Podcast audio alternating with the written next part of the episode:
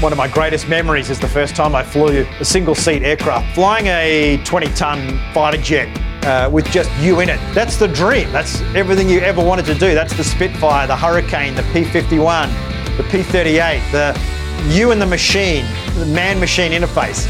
In an, in an aircraft that can accelerate while pointing straight up at the sky. The real feeling of that is, is like watching the pod racing in Star Wars. Just like you get pushed back in the seat, the jet accelerates away, you know you're just you're raining thunder and noise down on the villages below you. And then uh, you come back and, and land the aircraft and it's all over and you're like, you know, I just took off an F-18 Hornet, flew it around all by myself and got it back on the ground. No one got hurt. And that's my, I did it. I just achieved my life dream right there. Wow. That's a small moment. Most of the time it's bloody hard. Welcome to the Seven Hats Podcast.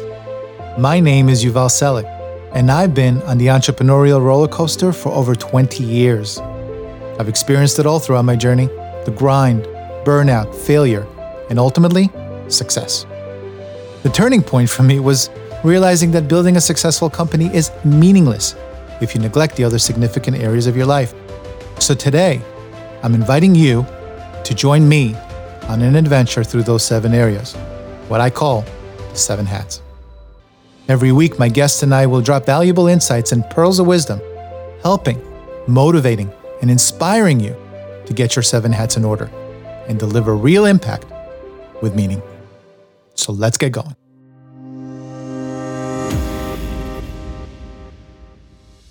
Welcome, Seven Hatters. In this episode, we speak with Christian Boucousis, better known as Boo, and dive deep into hat numbers one and four the soul and the entrepreneur as we jump in a fighter jet, strap on, and claim air superiority as entrepreneurs. Selected for pilot training in the Royal Australian Air Force at the age of 18, Boo was one of only 400 to graduate as a fighter pilot in a period of 40 years. If fighter pilot was insufficient to add to his resume, Boo successfully ran four companies and now travels the world as a professional speaker, realizing he can take the insights and ahas from the $15 million training program Boo participated in as a fighter pilot, he is now equipping entrepreneurs with the skills to achieve business success the fighter pilot way.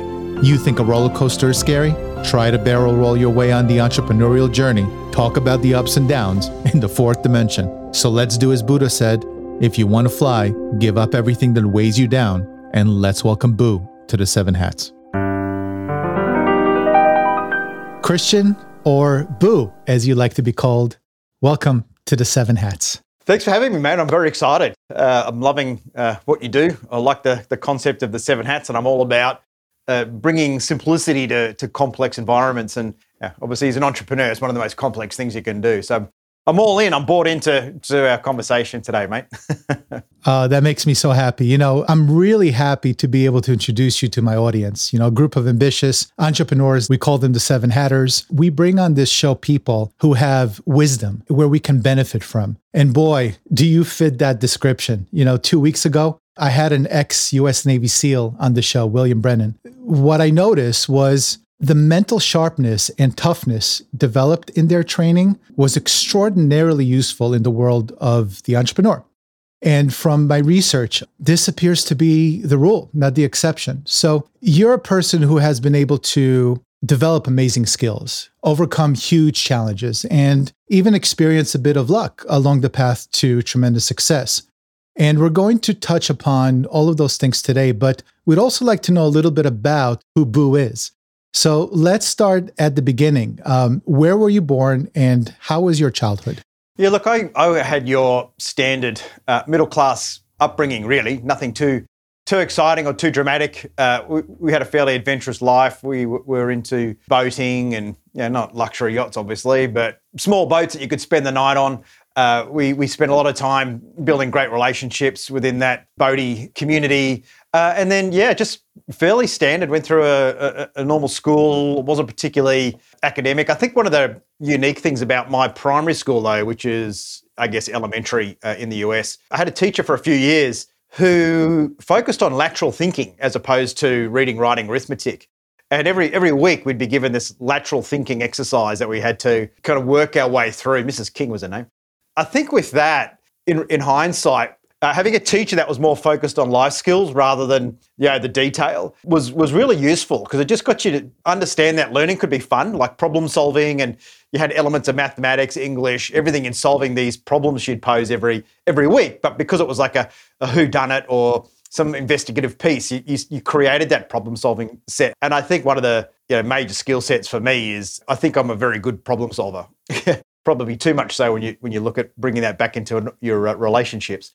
So, so that was a fairly, that was probably the only nuance at that age. I love sport. I lived in a, in a town in, in Australia uh, called Brisbane. Uh, it's our third largest city in Australia. When I was there, it was a bit of a rural gateway. So it was a gateway into a, one of our big states, which would probably be a bit like Texas, just lots of cattle country. And so we, we everyone wore boots and jeans and, and uh, denim shirts and that sort of lifestyle. So it was, it was quite uh, an outdoorsy environment. That, that city's changed a lot now. It's quite cosmopolitan. Uh, so, so that was a, my background. And my mum's side of the family, she had six brothers and sisters. I had 25 cousins, and they lived, you know, all through the country. And we spent holidays out flying, you know, in, in my uncle's helicopter, mustering cattle, and doing all those sort of things. I had a pretty adventurous lifestyle as a kid, and I always enjoyed that. I always enjoyed getting out and, and trying uh, new things. A high school for me, again, very sport orientated academically, not uh, not very good at all. Um, I, I did my last year of high school. I did it again and, and didn't do much better the second time. And I've always struggled with structured learning. You know, I'm not very good at memorization, behavioral style learning environments. Uh, so yeah, but but I loved reading. I you know I've read thousands of books when I was a kid uh, and, and, a teenager. I was always fascinated by empires and cultures and civilizations. So wow. you know, reading every every cycle of uh, from the, the Romans, Mesopotamians, Persians, uh, through to, to, the Ottoman empires, uh, Alexander the Great, the Roman empires. Yeah, all, I've always fascinated by this cycle of, of civilizations and, and empire. And I, and I really enjoyed reading about the leaders. You know, what, what was the nuance of, of the leaders? And I wasn't very good. I never really read the books that were, I guess, historically. They, they were always like a, like a like a novel on the time. So there was a storytelling component to it as well. But I always found it interesting because when you'd read a novel, you go, well, "Did that really happen?" And that would motivate me to go and read you know, history books and and deconstruct it a little bit. So I spent a lot of time on that. I I, I, I loved aviation, so therefore I read everything I could consume in, in aviation. I always wanted to be a fighter pilot. Uh, one of the big moments around the age of six, I went to an air show and I was the first time I really saw these fighter jets, you know, the noise, the speed, the jet fuel. And I think I had a visceral experience there where, where it was all so overwhelming and, and so cool. Uh, talking to the pilots, the color, everything about it was just like, this is cool. And I think it, it highlighted to me in life how important attaching experiences are to learning. Uh, where learning out of a book, you'll never you'll never quite you'll never smell jet fuel when you read about the, the iteration of fighter jets, right? So that that imprinted to me and drove all of my behaviors and activity. And, and I think one of the things that got me through school, even because I was poor academically, was because I had to. I had to get a certain level of marks, and, and I got the, the minimum really that I needed to to tick the box, which was yeah a B plus average was what you kind of needed uh, to be to be in the in the Air Force. I certainly would have had the capability to be an A student, but I just did not have the ability to apply myself. Uh, I just was found study really, really hard. Yeah, so all through that, and I, I applied to be a fighter pilot whilst I was at school. Uh, I got knocked back the first time uh, for my academics. I went back to school, improved my academics, got accepted the next time. So by the time I was 19, I, had, I was in in the service and starting my officer training before becoming a pilot. That was pretty cool, and I think you talk about luck. I think at that time, I was very lucky the the selection officer on the final interviews, or he kind of oversee the recruitment of all pilots around the country. He did a little bit of experiment where he was looking at, at uh, recruiting much younger pilots. There was me and, and five other pilots that were all 19. All of us successfully made it to be fighter pilots out of a group of 35. North was his name. Very forward looking in his approach. He's one of those guys that recruited determination and recruited purpose. He didn't care about everything else. He's sort of like, we can mold these people into who they need to be. And again, it was a huge lesson for me, which was bringing purposeful people on with motivation is what you want. All your experience to date is you being very good at what was important yesterday. I, I think there that when, when you look at putting an entrepreneurial mindset in something that I've taken forward after being a fighter pilot and 15 years um, as a business owner and entrepreneur is always recruit and always look for that energy and alignment um, with purpose. Yeah, so that that pretty much is the the, the long story, mate. Too. wow, well that's that's an amazing story. We're gonna we're gonna dig deep into into that one, but isn't it amazing you know that everybody's got that one teacher that makes such an impact in their lives and any teacher that's listening don't underestimate what you do on a daily basis because that one life that you touch where without her teaching you the skill sets maybe you wouldn't have made it into the air force right? Because ultimately you weren't that great of a student but you loved learning and she taught you the skill sets that are so important you know to work through as a, as a pilot right yeah, and the, the headmaster I had at my high school was also very different in that he was very much about everything that happens in your life and how you behave. You're ultimately accountable. It's not the school's job to to hold you accountable. Some kids and some students obviously took advantage of that, and and he was viewed as a as a bit of a maverick headmaster, and and he, his tenure was relatively short, I think. But when you look at the students that he churned out during his tenure now in their 40s. They are wall to wall entrepreneurs, doctors. They're all thriving in their music, famous musicians. They were academically one of the poorest years to go through the school, but in life, some of the most, probably the most successful uh, year groups to go through that particular school. Wow. You know, I was arguing with William because he said anyone can make it as a Navy SEAL as long as they want it bad enough. Is it true for a fighter pilot? Can anyone make it to become a fighter pilot as long as they want it bad enough? Yeah, totally. 100%. And, and one of the things that I always get, you know, disappointed by is when I meet young kids or I talk at universities telling my story, which is a, of a very average Joe, uh, getting into the cockpit. They're like, wow, well, I, I never even thought of being a fighter pilot because I just didn't think I'd be good enough. Like there's this unfortunate mystique about it that you've got to be this elite, you know, hyper athlete, Tom Brady of flying. And you don't no fighter pilots are. There are there's no super talented ducks of school, high performing athletes. Fighter pilots are kind of just average at everything. There's no no major weakness, no major strength, and then they mold that into into a fighter pilot. And it's very rare to find a fighter pilot that didn't want to be a fighter pilot their whole life. And and it's very true. And and that's the same in life. Anyone can be anything. Like it's just your it's all your choice. You can choose not to be an entrepreneur you can choose to be one. But just beware whatever journey you take is going to be hard work. And, and I think one of the areas where military guys don't transfer into the civilian world very well, and it's well documented that transitioning veterans struggle, right, is because you just never get the intensity.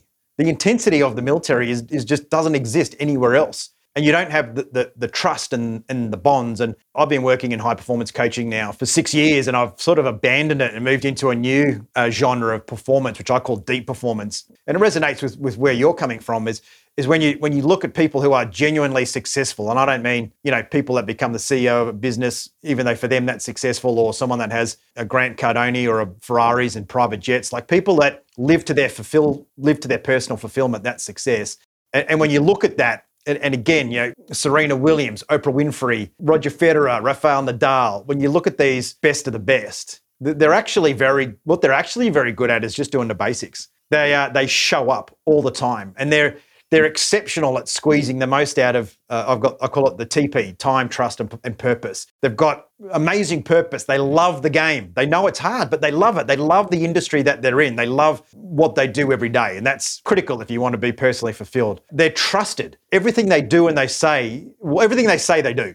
So people trust who they are and they invest in that trust right? They feel safe and they squeeze the most out of every hour of every day. Like they they op- they create time we, we can't create time in terms of add more seconds and hours in a day, but the way we create it is to optimize each one of those. Because if you if you sit very quietly and watch the clock for an hour, man, that is a long time. It's just we cram that hour full of garbage, uh, which means we feel like we have no time, but it's there. Uh, so for me, deep performers, the best of the best, they, they're able to to optimize those three elements, create more time, build trust, and deliver on purpose. I love what you said in terms of going back to the basics, doing it extremely well and doing it consistently to build up that muscle. And then you can work on the nuances. Because I think really kind of that's what, if you think about Michael Jordan, right? When he was cut from his basketball team, the coach told him, if you come in every every morning at 6 a.m. and you practice with me every single day and you work on the basics, you're going to succeed. And that's Michael Jordan. He wasn't extraordinary. He was just disciplined. And I think that that's what you're saying, if I if I'm correctly Absolutely. assessing what you're saying. Discipline is habits. Discipline is having a simple plan, not trying to do too much. A big part of discipline is saying no. You know, it's it's saying yes to practice and no to going to Burger King. Every moment is a is a decision, and no human being is capable of making all the best decisions every day. That's impossible, right? We we, we can't do that. We we need to. We all have urges. We all need to fulfill uh, other elements of our life. That's that's fine. So what we really want to try and do is is if there's a bucket of desires and needs, if we can put 70% of those into our business rather than 10% when we you know, work for someone or we're unfulfilled, then that means you know, a, lo- a lot of those needs are being met at the same time as being commercially sound and, and creating a, a sustainable existence for ourselves and doing something purposeful and fulfilling. Speaking of purposeful, fulfilling, and disciplined, can you summarize what training is like to be a fighter pilot? Just because I'm sure so many are interested and curious. What do you have to go through and how difficult it is? super hard. Like it's for me, I was very lucky to have the gift of purpose after that air show, right? So I never had to worry about what I'm going to do, or I just knew what I had to do, and I just had to follow all the steps. The steps aren't clear. So what I learned is, well, if you don't know, go somewhere. When, you, when I was 12, I was always out visiting the squadrons, talking to pilots, constantly asking what questions do they need, what's important, what's you know, so by the time I was interviewed and went through the process, I kind of knew just about everything about the Air Force and how it worked. In, in Australia, you're allowed to make an application and get all your service records, which is every piece of paperwork, assessment, every written word, every document. It's like thousands of documents. And overwhelmingly, I, I still didn't rank that well in academics, right, in my selection. But overwhelming, it was like, you know, a mature, determined, and motivated young man. And the maturity was because I could have grown up conversations about the industry that I wanted, I wanted to go in. So now when you when you train as a fighter pilot, it's like being at university, but you're doing your three or four year degree in nine months. Someone's following you around all the time, watching how you drink in the bar, watching how you eat, watching over your shoulder while you do your exams. It's sort of 400 individually assessed one-on-one missions where you, it's a three-strike policy. So you fail two, on the third one you're you're out. For a lot of people, it's a two strike policy. You're gone after the second one. Every day, they push you to your limit. They see where that is. You make a mistake, they come back. They deliberately push you into the, into the era to make you fail the mission, but to see you make the decision, which is this is now unsafe, I'm going to say no. And for me, learning that skill like this, you're in a moment here where you know you can't complete the mission and that your success or failure is based on that, but you know it's you're about to get you're in, into an unsafe environment. You've got to make the safe decision. So in that environment, there are no good decisions. It's only you know you're not going to get the top mark because you're not going to do the mission. You know you're going to get an okay mark because you made the safe decision. A lot of people don't make that decision. They push the high risk and they fail. And again, that for me is a, is a great lesson in life and risk management. It's like you're not always going to have a good and a bad decision. Sometimes you're going to have great decisions and okay, two two good decisions to make. You're going to have too much opportunity, and other times you're going to have two bad decisions. So you, you just learn that that's a that's the journey, and, and once that decision's made, it's gone. Move forward. Uh, so, so fighter pilot thinking, and it's what I do a lot. I do a lot of coaching, but I don't coach individuals. I only coach teams, and a lot of that is is about purposefully saying no and purposefully moving forward. It's not about blindly moving forward and, and just being a train wreck, and it's not about analysing the past. It's this very fine balance between where we're going, where we've been, and making decisions today to fulfil that vision off in the distance, fulfil that purposeful outcome. So when you when you get into training, how long before they uh, let you fly a plane? Can you come in with never flying? You can come in if you if you never fly, but I mean, I started flying when I was 14 because I just loved it. Oh, you, wow. You know, so it's again, it's not the Air Force doesn't say, "Hey, you're a pilot. This is going to be easy." That you say, "Hey, I want to be a pilot," and you've already been doing it for three years. They kind of say, "Well." And I self-funded it. I worked two jobs. I worked after school. I studied after school. I didn't do academically well at school, but I was, you know, an 18-hour day kind of guy doing stuff, reading. I didn't want to read history books about Vietnam. I read stories about Vietnam. Yeah. So I learned about it, but it wasn't the way that school wanted me to learn about it. But if I had a conversation with a history teacher, I would be more across the detail and nuance of the war than the, than reading it out of a history book. So I'm a very I was a very social learner. I learned from mimicking and observing and great mentors and, and storytelling, right? So you join up, you do three uh, in Australia.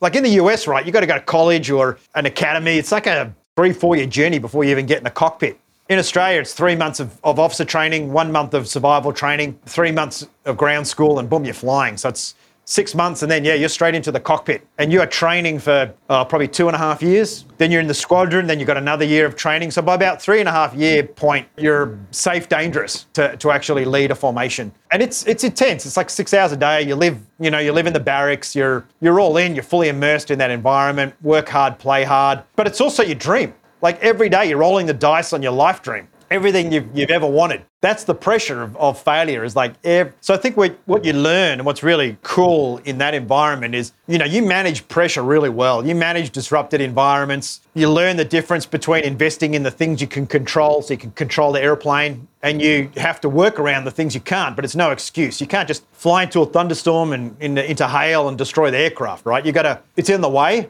It's not ideal. It's not meant to be there. But you've got to adapt. You've got to be the you've got to be the water in the river, not the rock. Just move around it, but do it purposefully and know that when I go here, I'm going to end up there. So you're always you're always in the moment looking forward, in the moment looking forward the whole time. And that's I think for entrepreneurs, you know, really important skill. I think a lot of entrepreneurs are way too far off in the future and, and way too much on the big idea and not not focused on the three, four hundred things you've got to do as an entrepreneur to get your systems in place, to understand, you know, to build trust with people, to transact with you. All of that is you at the start. And if you don't have all those systems and, and relationships and trust, you'll never scale. You're going from trusting Boo to trusting a brand, and that's a that's a journey right there. How's it like? What's the feeling like to fly a fighter jet for the first time? Yeah, that's like for me, my one of my greatest memories is the first time I flew a single seat aircraft by my well, obviously by myself, because I'm the only one in it. But flying a flying a 20 ton fighter jet uh, with just you in it, that's that's the dream. That's everything you ever wanted to do. That's the Spitfire, the Hurricane, the P 51, the P 38, the you and the machine, the man machine interface uh, in, an, in an aircraft that can accelerate while pointing straight up at the sky. And the day I flew, the weather was quite bad and um, there was a lot of thunderstorms and they, they pushed and got me airborne. And I hadn't, yeah, I knew how to fly, fly in cloud in different airplanes and I was I was allowed to fly in cloud, but not in this one, right? Yeah. Uh, so I was flying in, a, in, a, in this environment of massive thunderstorms and lightning, and I managed to fly around. You know, you know, thunderstorms are big vertical cloud basically, and you know, you know, you're flying this jet aircraft and doing barrel rolls and, and hugging the, the cloud that, that is around these um, not not the thunderstorms, not allowed to fly near them, but the other clouds that are like thunderstorms. Yeah, and it was beautiful. It was a beautiful day up there around the cells, and then found a hole in the cloud, and it was cloudy and dark, and you, you, you have to like slow the aircraft as slow as you can, then slam the afterburners to learn what it's like to get that acceleration. And it, for, for anyone I, I, you know I talk to, it's like the real feeling of that is is like watching the pod racing in Star Wars. It's just like you get pushed back in the seat, the jet accelerates away. You know, you're just you're raining thunder and noise down on the villages below you, and then uh, you come back and, and land the aircraft, and it's all over, and you're like you know, I just took off an F 18 Hornet, flew it around all by myself, and got it back on the ground. No one got hurt. And that's my, I did it. I just achieved my life dream right there. Wow. But, you know, that, that's a small moment. Most of the time, it's bloody hard. It's a lot of work and a lot of stress. Yeah, it's like it's like entrepreneur. It's like entrepreneurship. You know, fifteen percent, 10 15 percent is fun, and the rest is grind. Do you do you get yeah. do you get turbulence with a fighter jet like you would with a commercial airline, or how does that work? Well, you do. It's just different. It's you're, you you you can't go through turbulence in a jet super fast because it's it's very very uncomfortable. Uh, but yeah, it's it's it's the same. It's the same but different. It's not um, it's not like that kind of flappy bobby stuff you get in an in an airliner. It's like it's it's like bam, it slams you. You smash your head into the cockpit uh, win, uh, window, uh, the cockpit canopy. Like it's yeah, turbulence in a fighter jet's intense. Crazy. So you you started with 38, only five completed. Those are pretty low odds.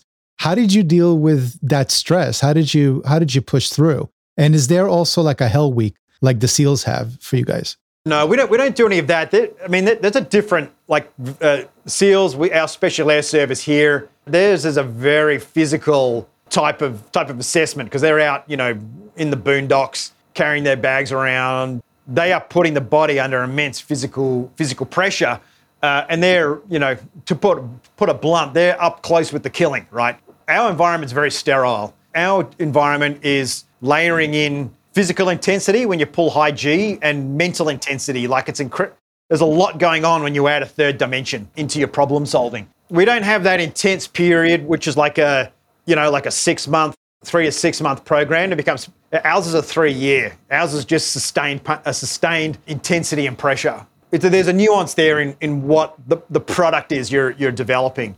Uh, but we've had uh, fighter pilots move into the. We've had three or four fighter pilots in Australia move across into the special forces. There's a lot of commonality there.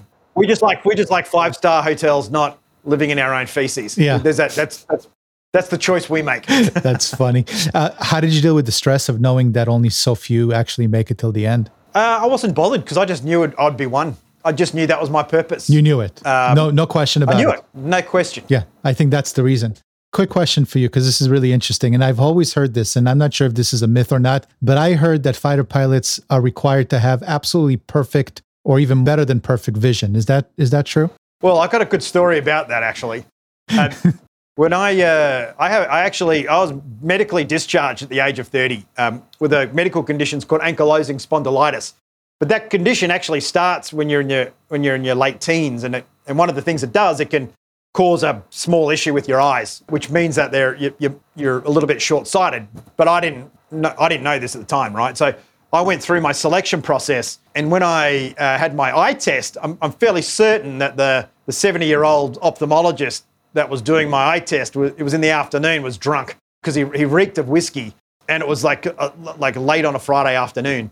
Uh, so we went through all the eye tests and everything, and he said to me, he said, "Look, Christian, you're mildly short-sighted. How badly do you want to be be a fighter pilot?" And I'm like, "Look," and I was got a bit teary, and I'm like, "This is the only thing I ever wanted to be. All I ever wanted was was to be a fighter pilot. I didn't think I was going to have any issue with my eyes, right? I didn't have glasses at that, at the time." Uh, and he said, "Look, you're very mildly, you know, short-sighted, but I'll, what I'll do, I'll sign you up as being perfectly sighted. But when you join, after you're in, make sure you get an eye test to get a pair of glasses." So right there is where purpose beats humanity and the rules, right? Right there is the confluence of luck and opportunity.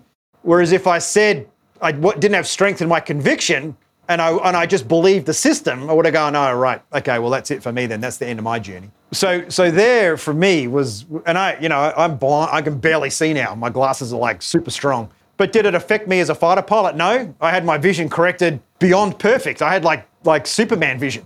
Um, so, I, you know, again, it's one of those things in life where you go, well, I didn't make the rules. Someone made the rules. It's, it's just a broad brush thing to cull the numbers. If they just said to everyone, hey, you have glasses, then you can have superhuman vision, you're probably better off. But it is what it is. So, so the answer is yes, you do. Uh, I think today you're allowed to have LASIK um, vision correction before you come in. It's a bit more, bit more fluid. But yeah, at the time, 100% vision. It's amazing how luck uh, comes into play with one stroke of a pen. You know, we could have not been speaking today. It's it's amazing. Your your life could have been completely different. Hundred percent. Yeah, I don't know how my life would have turned out. Wow, wow, wow. So you had to memorize 427 checklist items, and you couldn't miss a Yeah. single one. How did you do it? And what would you say to us mere mortals listening about our capacity to achieve, you know, these types of monumental tasks under, and not only monumental tasks, but under stressful conditions? Because that takes it up a whole other level, right? Yeah, I was listening to a good podcast yesterday on habits and why successful people are successful. And, and one of the key drivers to building a new habit and being successful is necessity. You know, that, that we're more motivated by necessity than we are by desire. It was necessary for me to learn those checklists to be a fighter pilot, right? I'd given a choice today, would I bother learning that? No, I wouldn't.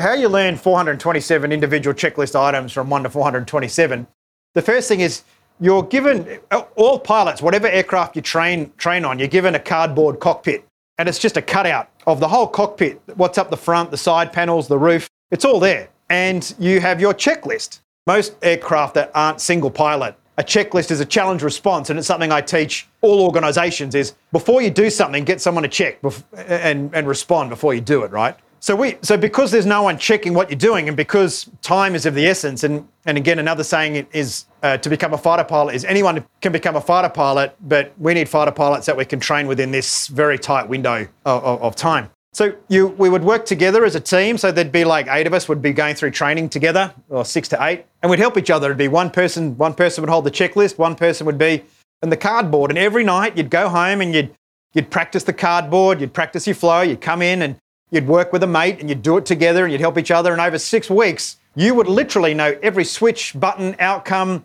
in the entire cockpit from 1 to 420. It's a thick checklist too. Wow. Uh, but what it is, it's patterns and rhythm. It's patterns and rhythm. And we call them now uh, the left to right. So they're not random, right? You start in the bottom left and you train. And, and where I, I talk to organizations about this is it's why you need an organization rhythm. It's why an orchestra can play off by heart for three hours, tune after tune after tune, with the conductor just keeping them in the game. It's the same way I can do 1 to 427 checklists, the same way I can count from 1 to 427, because it's a pattern. There's a rhythm to it, there's a reason for it. I need to know math, it's, it's necessary. The problem in business and in life is, is nothing's necessary. It's all choice and you can do what you want to do. And you actually, there's no joy in that. There's no joy in doing whatever you want to do. They're, they're, they're, that gets boring real quick. The journey's in learning the 1 to 427. Yeah, that's a massive sense of achievement. Like the day that you can do that is is amazing. Then it just then it just transfers into muscle memory and and a habit, right? Then it's then it just becomes something you never you never think about ever again. You just do it, and that part of your brain. If you think about getting your whole, as much as your life into muscle memory that you don't have to think about stuff, it gives you all of this creative freedom. Like if you're if you're trying to figure out you know how to tie your shoes up every day, you lose those minutes learning, you use up more brain power than muscle memory. So, for the best of the best, the Michael Jordans, the 10,000 hours of practice, is to fill your brain up with, with muscle memory. And, and it's, again, as a, as, a, as a successful entrepreneur, if you're on a billion dollar business, it's showing up consistency and sticking at it. So, more of your business is in your muscle memory so you can be more creative. I, I think that the, the mistake entrepreneurs make is they start to get too creative too soon and start to look at all the new things and the you know, the thing that got you into your business once you're in, all looking at all the different niches and deciding on one, once you're in, that's your niche. It's too late. There's no getting off that freeway now and, and looking at this other side road because it's got prettier trees and better restaurants. You've got to optimize your freeway and, and get the best franchises and the, the most homogenized stuff on there to, to grow it up into something that has meaningful value. Absolutely. You're spot on. It's just creating a habit. You know, once it's a habit, then you just do it, right? It just happens. So, w- yeah. what did you learn in your training on how to thrive in disruptive environment? Because I can't imagine as a fighter pilot to have any more of a disruptive environment. I mean, that's like as disruptive as you can get. So, what did, what did you learn that you can transfer over to life and the business world from your training? The key concept I try and help people with is the is this thing called situational awareness, right?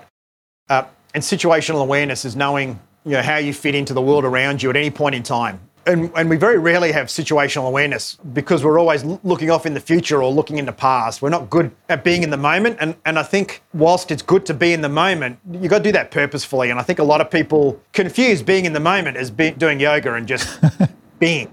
And it's important to be and have that time and you know, and develop your amygdala and, and, tune your brain down. I mean, the brain is a highly tuned Ferrari, 65,000 thoughts every day that's not good. You've got to tune that down. Yep.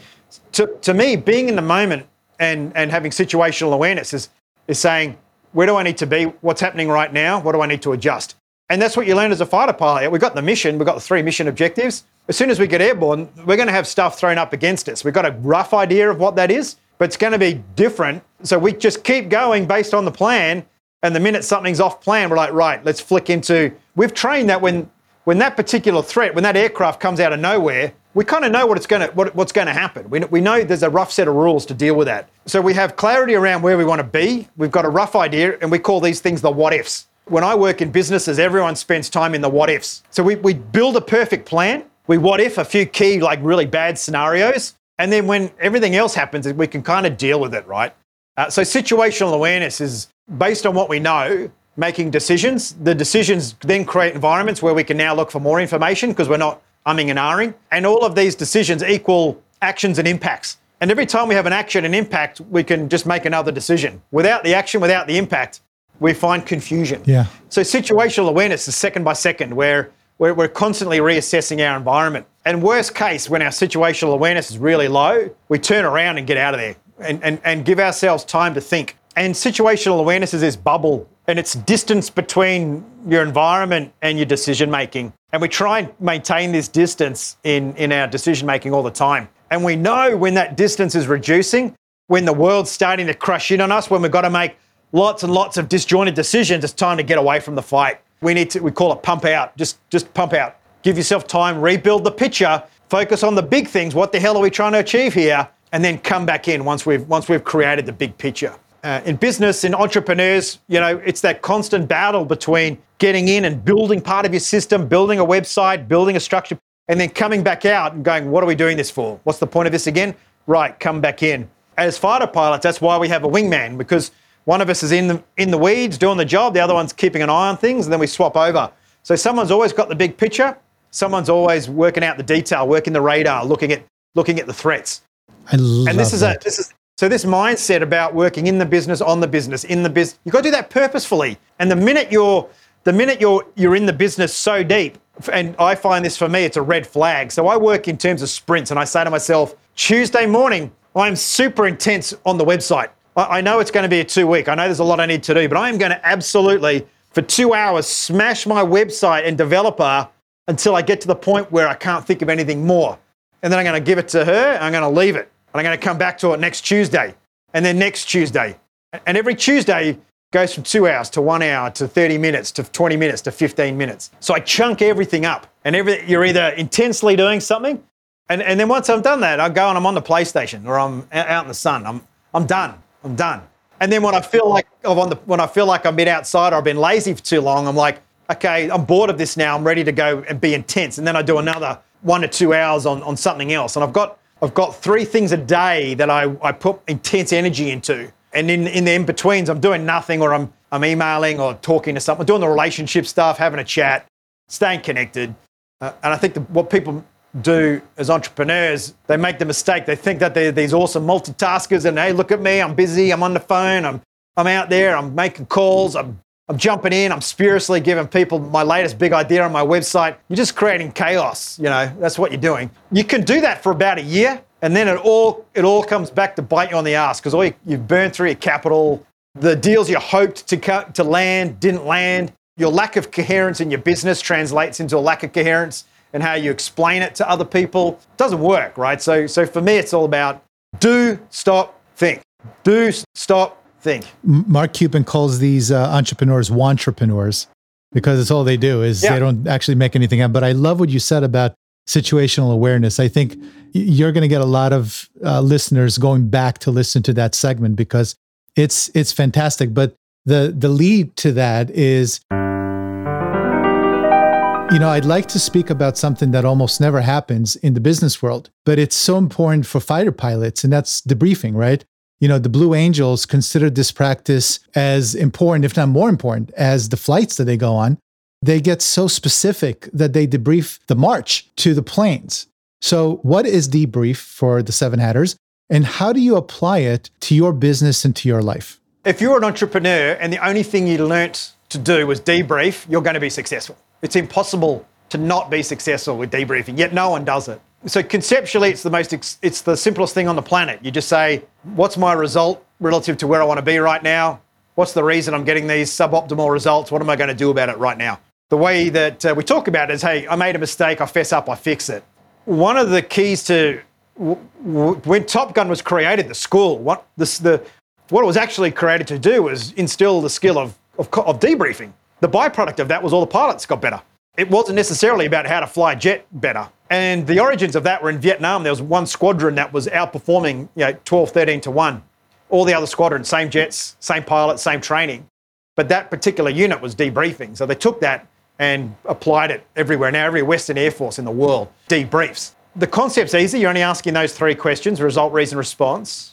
Where it's hard is it's all about you and you, you being suboptimal as a human being. Fighter pilots know we're suboptimal as a human being because it's exposed every time you put a $80 million machine on your back. Like it's impossible to keep up. It's, you're not designed for that environment. So walking through the door, first mission of the day, first thing you're ever taught as a fighter pilot is, hey, you're the weakest link in the chain here. You're, the human factor is what we're trying to manage when it comes to operating these aircraft.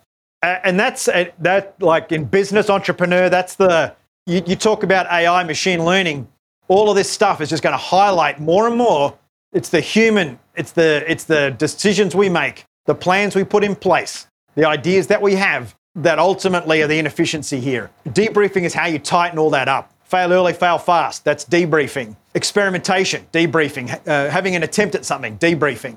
every time you do something new, the debrief is where you learn about it, right? And I talk about purposeful innovation. You, you know, if you're in an industry, let's take Kodak for example. Uh, purposeful innovation there would be, hey, we're in the we're in the business of capturing images. Digital's come along now, so let's try and let's try and come up with a plan where we can capture images using digital. Uh, they made a different decision though, which is, hey, we're Kodak, we're in the business of film. So we don't like digital because we want to we want we want to make sure that we just create and build better films. So right there was, was, was, a, was a poor decision that was committed to for a long period of time. If you debrief that, you would go, okay, well, the objective to create better film was to sell more film. The result is film sales are going down. So we've got to debrief that. Why, why, why? In there, that you would have had a discovery point, which is like, okay, clearly digital is the way ahead. Actually, it's the cameras, Kodak cameras that people want, not the film. And you could have made it, you would have made a decision right there.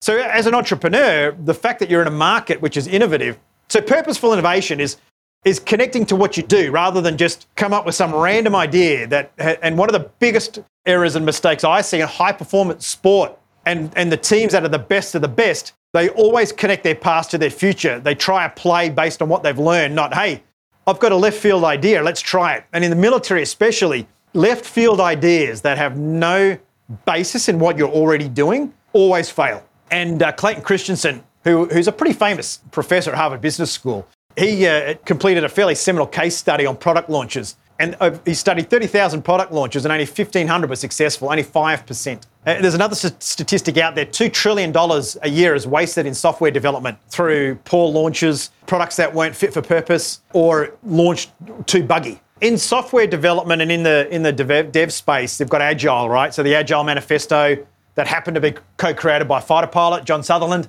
There, that's the closest way of working in management tool that mimics how fighter pilots think and act, and they call it the retrospective. The problem is that's not translating outside of the dev world. Uh, so what, what uh, we, we, talk about in my partnership with Afterburner that's been doing this for 25 years around the world, uh, and, and in some of the personal coaching that I do, that's the most important thing you do every day. Debriefing every day is more important than the stuff that you do because the stuff that you do is only as relevant as what you've just learned from a debrief. And the, the, the saying we have in the Air Force is the debrief is more important than the mission itself. That's how critical debriefing is. That's how you create situational awareness. You can debrief second to second, you can debrief week to week. It's just the size of the problem that you're solving. Yeah, it's amazing because Kodak, ironically, developed the first digital camera. Yeah. And and and they just totally lost sight. Same thing with Blockbuster, which was a movie rental studio or company, and in in uh, in the U.S. back in the 80s and 90s. And it's funny when you say about the software uh, and the dev world. I mean, I own a software company, and I know how easy it is to get lost and just create stuff without really thinking about it. So this nameless and rankless attitude is crucial in debriefing, right? Tell us a little bit about what nameless and rankless means. So nameless. So the world is political, right? There's relationships, there's complexity. You know, the fact that we can barely get our own thoughts together and understand what we want, let alone groups of people. Um, which is why we have mob mentality. It's just easy to just well, whatever they said, whatever they said, I, I just agree with it. That's it. that's less less work. So nameless, what nameless and rankless means is okay. We know that. You know, we know the, the fighter pilots are in a hierarchical organisation. It's the military. We have orders. We have to do things. Uh, but that doesn't work flying fighter jets. You know, being ordered to do something when the world around you changes so quickly just means we die. So we learn that lesson the hard way. A debrief is a is like a space in time. Maybe it's a, a five minutes, half an hour, two hours, whatever, half a day. But in that environment, when we walk in the door, everyone, everyone acknowledges that we, we are here with an objective focus on our outcomes.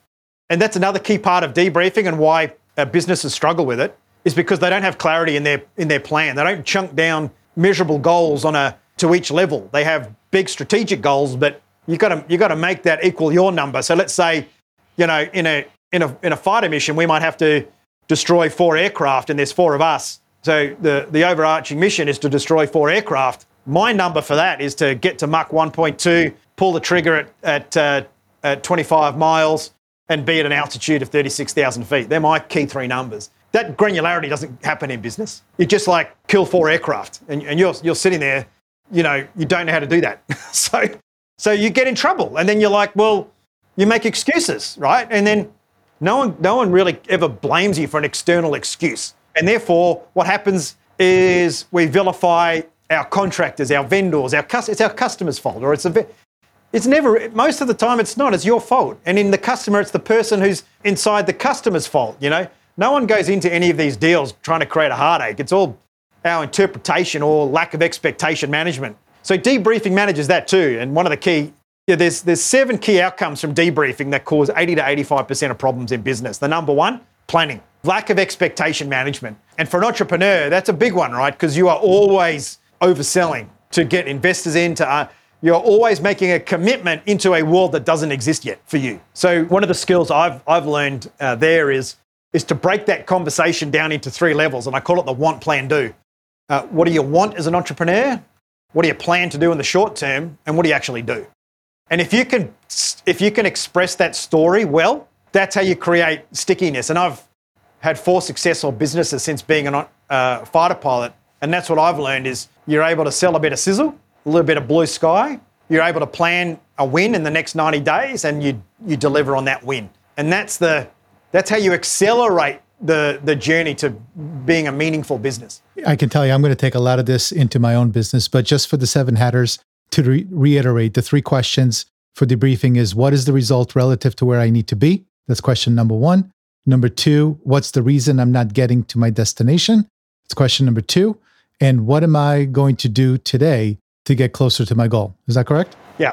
What's the action, not the intention? Got it. What's the action? That's good. I like that. Not, not, not. Oh, we've got to do this. We've got to do that. We've got to improve this. No, I'm going to do this tomorrow. And if you're a team, if you're an entrepreneur that has a team, every person in the debrief has to be able to make that statement. And guess what? When you debrief the next day, what you're debriefing is the result of those actions. Yeah. You're in, if you're if you're in a full uh, what I call GID mindset, get it done mindset. If you're full GID in your organization, you don't have meetings anymore. No such thing as a meeting. Your culture is debriefs and planning sessions, looking back, looking forward.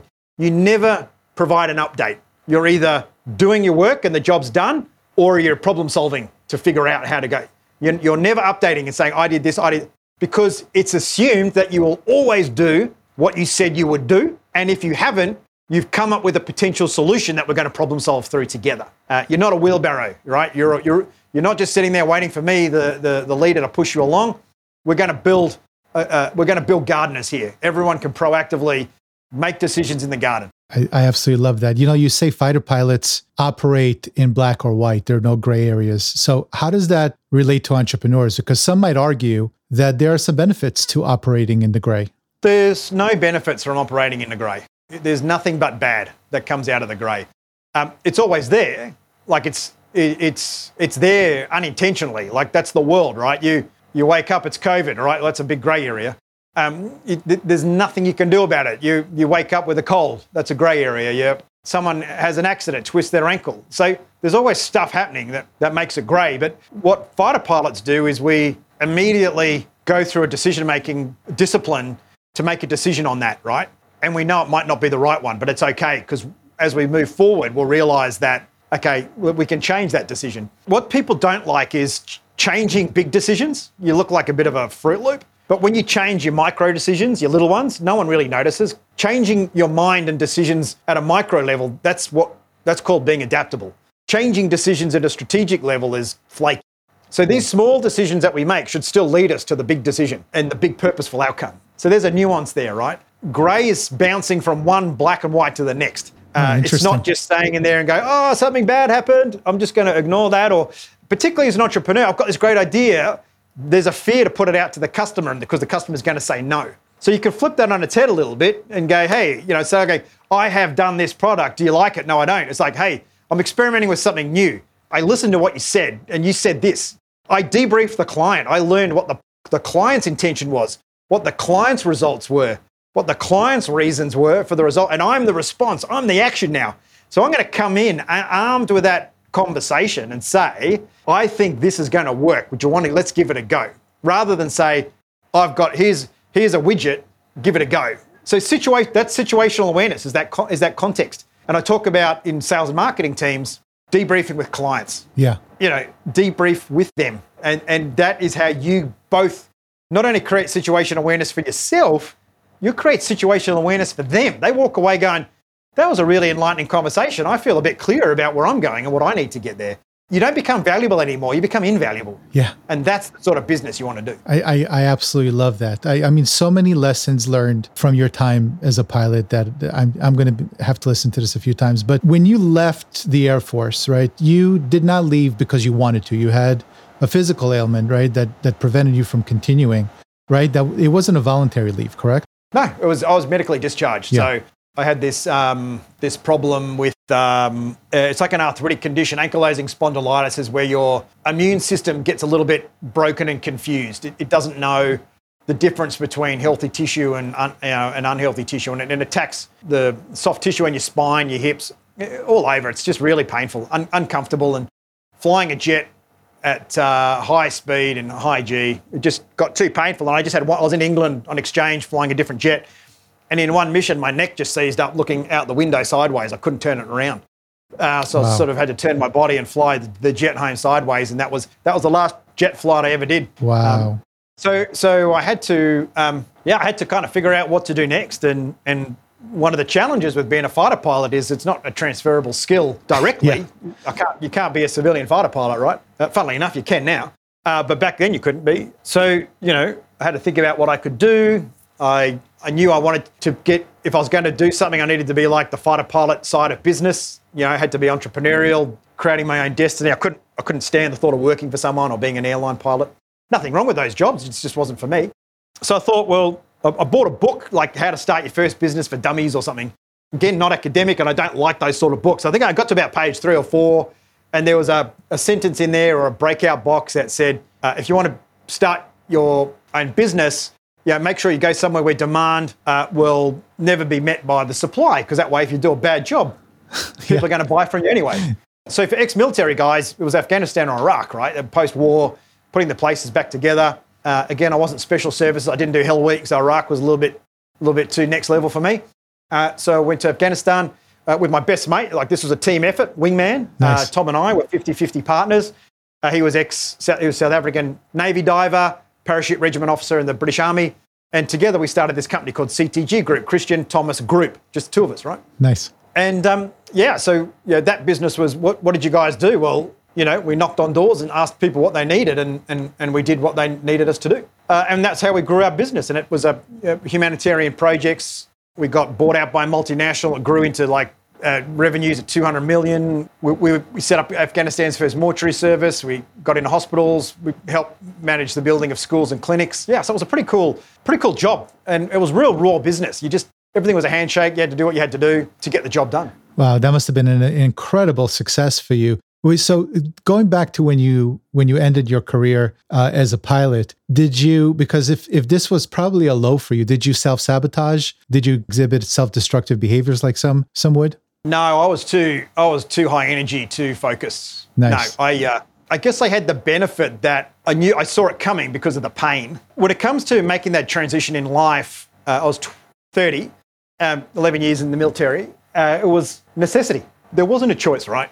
I just had to do it. And again, failure wasn't an option. So just don't fail. Wow, crazy. like there's business going on, right? Like people are doing it. There's billions of dollars. So so it's it's happening. I just got to do it. And and I know if you just do it and you just stick with stuff and you show up, eventually it turns into something sustainable. You know, Boo, I'd love to have you back um, because there's just so much that you have to share. What I'd like to do is I'd like to end and close on my interviews with, you know, with the following question. Who did you have to stop being and who did you need to become to manifest your current success today? My um, first real major life crisis was 32 when I uh, got divorced. Uh, A bunch of stuff was was going on, and my wife and I decided that was uh, enough. Um, I'd you know I've been away a lot, traveling all over the world, pretty high risk kind of guy. Yeah. Uh, and for me, that was the first real major fail in life for me, right? The like the out of my control, couldn't understand it, couldn't comprehend it, couldn't get my head around it. And I invested in a year of personal development. I had a psychologist. I was introduced to a spiritual healer, which for me at that point in time, you would have thought, what, what on earth is a spiritual healer? What's that garbage? Yeah. Uh, but those two people had a profound effect on my life. They taught me um, really two things. One, uh, everything is ego. So if you, I, all my success was invested in me. and and who, who I was, and I defined myself by the success. So learn learn to just let go of that. And uh, the second one was uh, cognitive behavioral therapy, uh, the ability to have emotions, uh, but to logically come to a conclusion as to what's healthy and what's not, and also at the end of the day, there's things you you can't control, you'll never understand. Put them in a locker and just keep moving forward.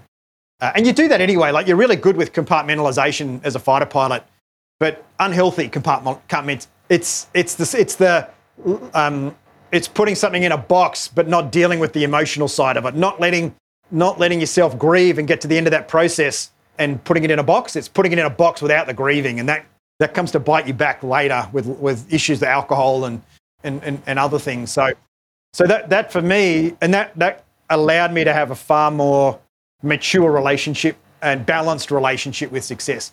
It's really easy to be successful if you have absolutely nothing else in your life except that.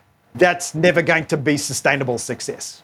And, and there's plenty of stories of entrepreneurs becoming billionaires and, and exploding. And, and that's not that's not a win. No, no, it's that's deep. So deep performance is deep. That's what deep performance is all about. You can't. You still got to have the high performance elements and behaviors, but that's not everything. It's part of that journey. Reflection is the missing part, and time to say no and to stop. That's that, they're, they're the missing pieces. Wow, what, a, what an exciting interview. I really loved it. So let the seven hatters know what you're currently up to, how they can reach you. You know, what do you what do you have to provide to them? And I'll also include it in my show notes for everybody to uh, to check you yeah. out and geek out on you. No worries, mate. Call me Boo is my is my environment. Um, uh, I'm also the managing partner for this part of the world for Afterburner. Uh, and really, for me, I'm a, I'm a team's coach and mentor. Um, I, I, work virtually with uh, entrepreneurs and businesses only committed to a deep performance mindset. I'm, I'm not interested in, in uh, I can't give you, a gift, I can't make your business work for you by, by magic, but what I can do is optimize the way you deliver each day and enhance the people around you to unlock 400% potential.